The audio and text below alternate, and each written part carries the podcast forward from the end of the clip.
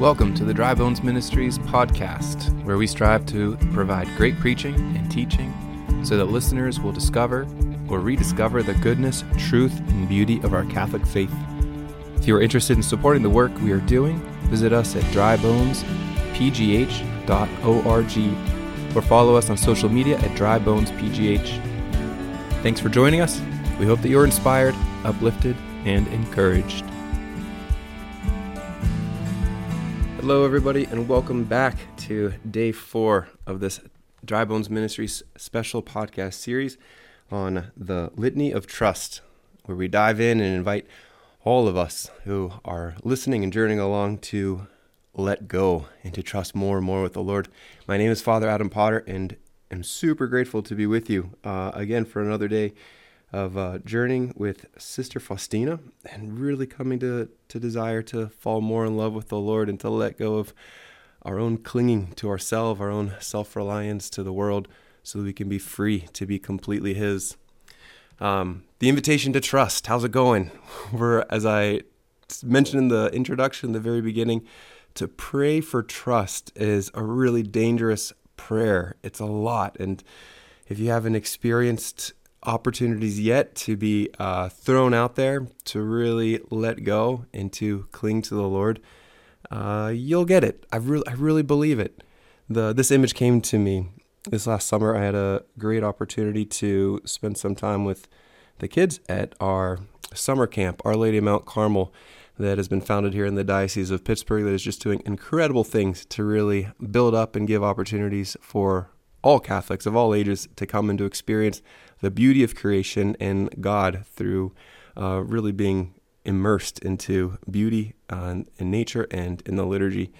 And I was with the, some high school kids doing some rock climbing, which was just amazing fun. It was the first time really that I've been out rock climbing, and found it just like super humbling. I don't know, I like to think of myself as somewhat athletic or strong, and here, I don't know, it was just couldn't get it, couldn't figure it out. It's a big puzzle trying to climb up. Um, we also had an opportunity to do rappelling, going down. So where you start at like the top of a ledge, fasten a, a rope to a tree and then to your own harness and work your way down. And this I found maybe not humbling on the same level, but terrifying on a completely different level.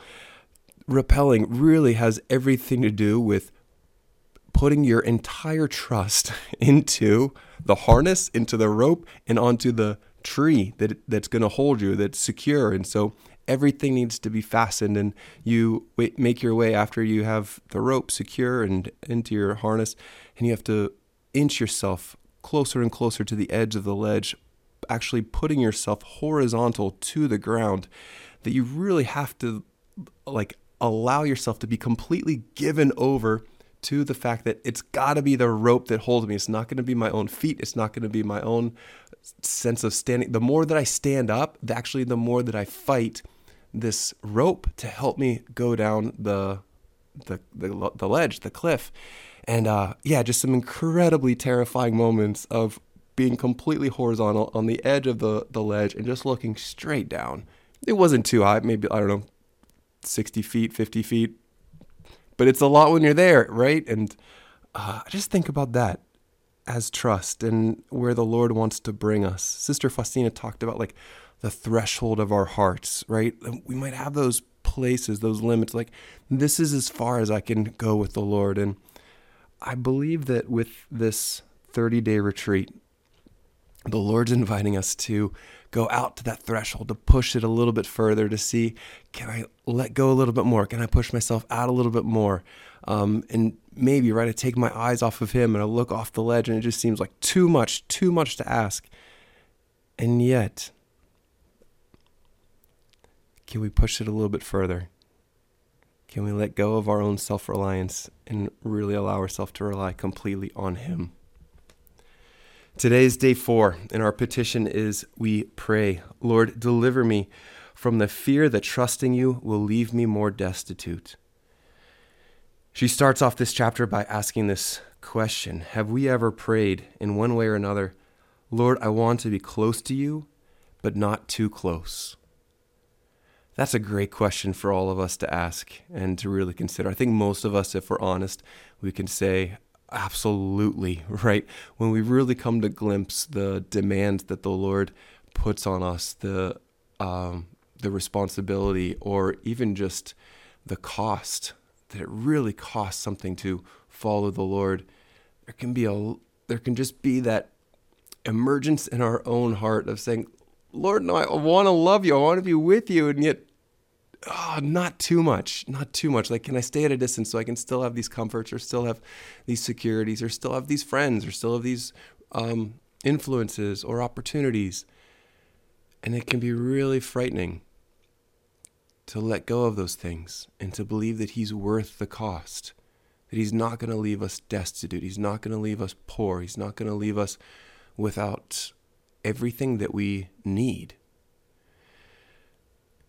The saints are great witness- witnesses of these, even in the midst of many of the saints who, out of their love for the Lord, are given great crosses, great opportunities to unite themselves to him on the cross. The great witness of the saints, though, is not just that they were willing to be united to Jesus Christ on the cross, but it was the fruit of that union with him was a joy that was unlike anything else. Some of these testimonies of Saint Thomas More, who suffered incredibly, that uh, one of his great friends would say, he was one of the happiest men that I ever met. Even Padre Pio would say, I really cannot tell you how grateful I am to so tender a father for the many benefits he continues to lavish on us. Right? That's from a man who experienced incredible pain and suffering through the stigmata. His life was just marked by the cross, and at the same time that he understood the tenderness of the Father. So how about us, right? Have have we feared the cross? Have we feared the cost that the Lord requires of us? I think of the woman who, in Luke chapter twenty-one, verses one to four, she comes to the temple, and while all these different individuals are coming and giving money from their surplus into the, the bank there at the temple, Jesus notices this one poor woman who drops in two small coins. And he says, look, look, look at that one. She has given more than everybody else, because while they gave out of their surplus wealth, she, out of her poverty, gave all, all the living that she had, her entire life, her entire bios. She's this incredible witness, right? Like, that Jesus would want us to draw our attention to her, that here are these other people. It looks like they're giving a lot. Here's, they're dropping in this incredible donation to the Lord, to the temple, and yet they still have this security. They're giving from their surplus, what's on top, what's extra. And here this woman is giving from her poverty, right? Here's someone who doesn't fear being destitute. She knows that the Lord will take care of her and give her everything that she needs. And the, the Lord Jesus invites his disciples, he invites you and me to look at her, to really see her witness of a joyful, generous donation that's free from any fear that God would leave her destitute. Um, I have many opportunities where the Lord has just really um, tested me, ch- um, tempted me. The Lord hasn't tempted me. The Lord has given me opportunities to be tempted and tested. Uh, one of my favorite passages is in the Old Testament. It's in the book of Sirach or Ecclesiastes, depending on your, your Bible. This is chapter two from the book of Sirach. This is a father writing to his son. And listen to this incredible advice, this just beautiful invitation to recognize the journey that he is about to embark on. Imagine if your father, your mother, your guardian, the one that you look up to in, in the faith or just in life, if they were to write you a letter and they were to say, here, out of all the things that I could tell you, the most important thing is this. My son, my daughter, if you come forward to serve the Lord, prepare yourself for temptation. Set your heart right and be steadfast, and do not be hasty in time of calamity. Cleave to him and do not depart, that you may be honored at the end of your life. Accept whatever is brought upon you, and in changes that humble you, Be patient, for gold is tested in the fire, and acceptable men in the furnace of humiliation. Trust in him, and he will help you. Make your way straight, and hope in him. Beautiful, huh? That's Sirach chapter two, verses one to six. If you come forward to serve the Lord, prepare yourself for temptation, right? For a testing, for a purification. We could just say for suffering. It's uh, in the light of Jesus Christ, prepare for the cross, that the Lord will invite you to follow him to Calvary. How many of us have really feared that invitation? But especially right as we focus on this day for that, we fear the cost. We fear what he's asking us to give to him, and that he will not give us that much more on top of it.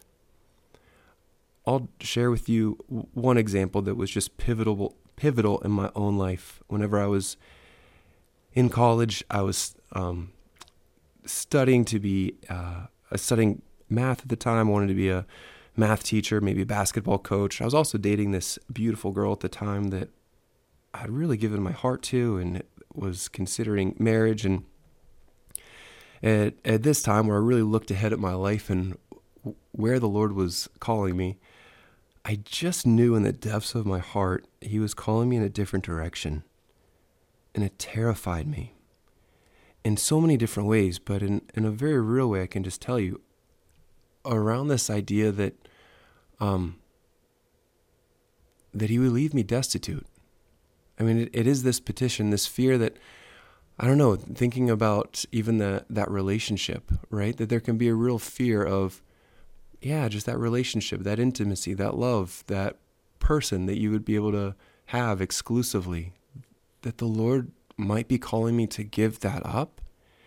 And in the midst of just like really tough times and praying about it, talking to her about it, um, this this idea, right, of of this chapter, this petition. It was in the midst of the trial, in the midst of the darkness, in the midst of the uncertainty, in the midst of that fear that he won't actually give me everything that I need. Trust, trust, just to keep my eyes on him and to, to trust that he will help you make your way straight and hope in him. And, um, yeah, I can't, can't tell you how, how much this, um, image that Sister Faustina gives us about Father O'Connor to the, in this chaplain, right, to the, the soldiers really connected with me of here in the midst of his own darkness, his own uncertainty and his own fear of like, what if the Lord just takes everything? What if he actually doesn't come through? That here he just chose to trust. He chose to be faithful and still to preach the truth, to preach the promises of the Lord to his unit and to the general, to the commander, and he made this incredible impact. What about us? Where do we fear? Where do we fear that the cost of following the Lord would be too much, that he wouldn't give us what we need, that he would take away our happiness, that he would take away our comfort, that he would take away our friendships, that he would take away our reputation, that he might take away our whatever it is, right? Like, what is that thing that we might fear? If I follow the Lord, he would leave me destitute. This is hard for so many different reasons. And one of the reasons it's hard is because he really does take things from us. Uh, I think we need to be careful how we talk about this in just Christian circles, that, oh, the Lord would never take anything away from you. The Lord would never do that. It's like, no, he does. Like, he does. He He is so willing to strip us, but his prerogative is not to torture us. No, as Padre Pio said, I've come to know the tender Father. The Heavenly Father so tenderly can strip us, can take these things away from us so that we are more free to receive his love. Uh, I heard someone that I respect say it like this, that God never takes anything away that we need, but always gives us, how did she say it? Well, this would have been good to have before it. Uh, she said it's like that the Lord never takes away anything that we need for salvation, but always gives us precisely what is necessary to be united to him. And that might sound really spiritual, and, and maybe that's not very consoling, but to really consider, like, what is the goal of this life? It is union with God. It is to be a saint. It is to love him and to receive his love.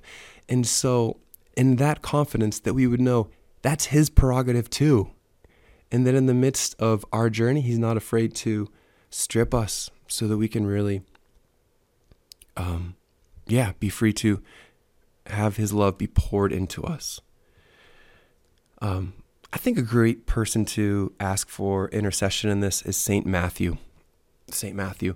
Um, in the scriptures, his own gospel, Matthew, written in his own name, by his own hand, chapter nine, we have the calling of Saint Matthew, the tax collector.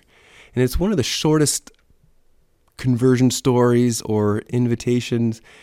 And I kind of wonder if Matthew, in his own humility, didn't want to elaborate or accentuate more than elaborate, um, or boast or put too much, because these moments of the Lord calling us is really intimate and personal. And yet I, I think with just in these few lines to really be able to appreciate uh, and imagine a little bit of what he was going through. So in Matthew chapter nine, verses verse nine, it's one verse, Matthew nine, nine. As Jesus passed on from there, he saw a man called Matthew sitting at the tax office, and he called to him, "Follow me." And he rose and followed him. Listen, there's so much in that, and um, I think a lot to be able to meditate on and imagine. Matthew, right, a, a tax collector, and that means he was colluding with the secular, the Roman government at the time. That means that he truly had rejected his own people, that he was, um, yeah, participating in the collecting of taxes and even the gouging of his own people, so that he would have been rejected on so many different levels. We can imagine even his own family would have rejected him, that he wouldn't have been able to um, participate in that Jewish society. He wouldn't have been able to participate in Jewish worship. He wouldn't have been able to do all these things. And yet he chose this on his own. For what? All of these different promises of worldly success and wealth and prestige, uh, honors, climbing whatever corporate ladder was there in the, the Roman hierarchy. Or like he, he had these different opportunities of the world all before him. And so here now Jesus of Nazareth comes walking through, sees him at the customs booth, and says two words to him, right? So there's more than just these two words. What was Jesus's look? What was his countenance? What was his disposition? What were his eyes like? What was his just presence? Uh, Caravaggio is an incredible Renaissance painter who depicts this calling of Matthew. You've maybe seen it. If you have a chance to look it up, that would be a great thing just to kind of have in your own mind of this scene of Matthew at his tax collector's booth with all these different people around him, surrounding him, encouraging him, just like talking the talk, walking the walk, like this is what we do, this this is our life. And Jesus just comes crashing into this scene, and with his arm extended, like cutting through the entire image, just puts out his finger directly towards Matthew. And you just see different people all of a sudden shocked at, like, who is this? Who is this guy? What's he doing? Who's he calling? Is he calling me? Is he calling you? And you just kind of go down the line and you find there Matthew with his head down and his hand on this pile of money that he's clearly counting. And you wonder, right? Like what would he would have been, what would he have been counting or calculating? Was he thinking about like, here is this rabbi, here is this teacher with this following, and here he's pointing his finger out, he's inviting me to follow him. What's he inviting me to? What's that life? What's that mission? And how does it compare to the life, the mission that I have now? And so just imagine him counting the cost of like, how much would it cost me to follow Jesus? What would it take? What would I have to lose? What's, how much is it going to hurt? And here he is looking at his, his money. I think about that in our own lives, right? For for the inv- invitation of the Lord to us, to you, follow me. And if we had our hand on that stack of money, wondering like, well, can I take it with me? Like, what's it going to cost? What's it going to take? And is it going to be too much? Am I going to have anything left? And here Matthew, right?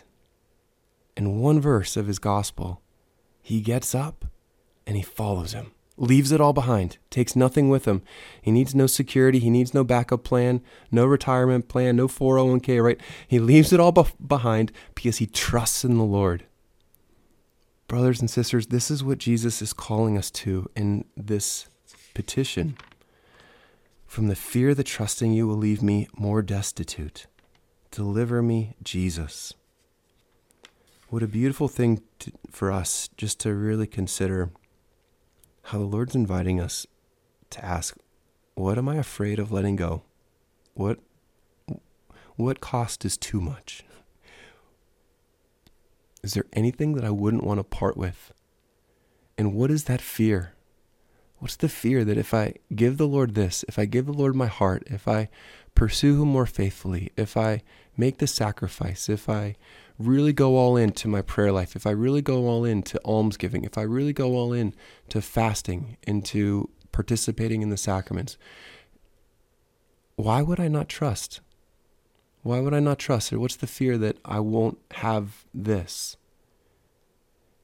Again and again, the Lord invites us to hold it out into the light, to bring it out into the light and just to expose it to him. And this is that like threshold of trust, just to hold it out into the light and to allow him to see it. To really like, Lord, if I give this to you, I'm afraid that I won't have love. I won't have intimacy, that I won't have security, that I won't have the job, that I won't have comfort, that I won't have a future, that I won't have this opportunity, right? Like, hmm. And to allow the Lord to look at you just as he looked at Matthew. And that gaze, that presence, just to pierce through the fear and to set us free, just to let it go, just to slowly and surely let go of our grip and hand it over to him. With that, let's pray our Litany of Trust, found in the back of our book, asking once again for the grace of the Holy Spirit to inspire our hearts to pray this with all sincerity and to experience the freedom that he wants us to have. In the name of the Father, and of the Son, and of the Holy Spirit. Amen. From the belief that I have to earn your love, deliver me, Jesus. From the fear that I am unlovable, deliver me, Jesus. From the false security that I have what it takes, deliver me, Jesus. From the fear that trusting you will leave me more destitute, deliver me, Jesus. From all suspicion of your words and promises, deliver me, Jesus. From the rebellion against childlike dependency on you, deliver me, Jesus. From your refusals and reluctances in accepting your will, deliver me, Jesus. From anxiety about the future, deliver me, Jesus. From resentment or excessive preoccupation with the past, deliver me, Jesus. From restless self-seeking in the present moment, deliver me, Jesus. From belief in your love and presence, deliver me, Jesus. From the fear of being asked to give more than I have, deliver me, Jesus. From the belief that my life has no meaning or worth, deliver me, Jesus.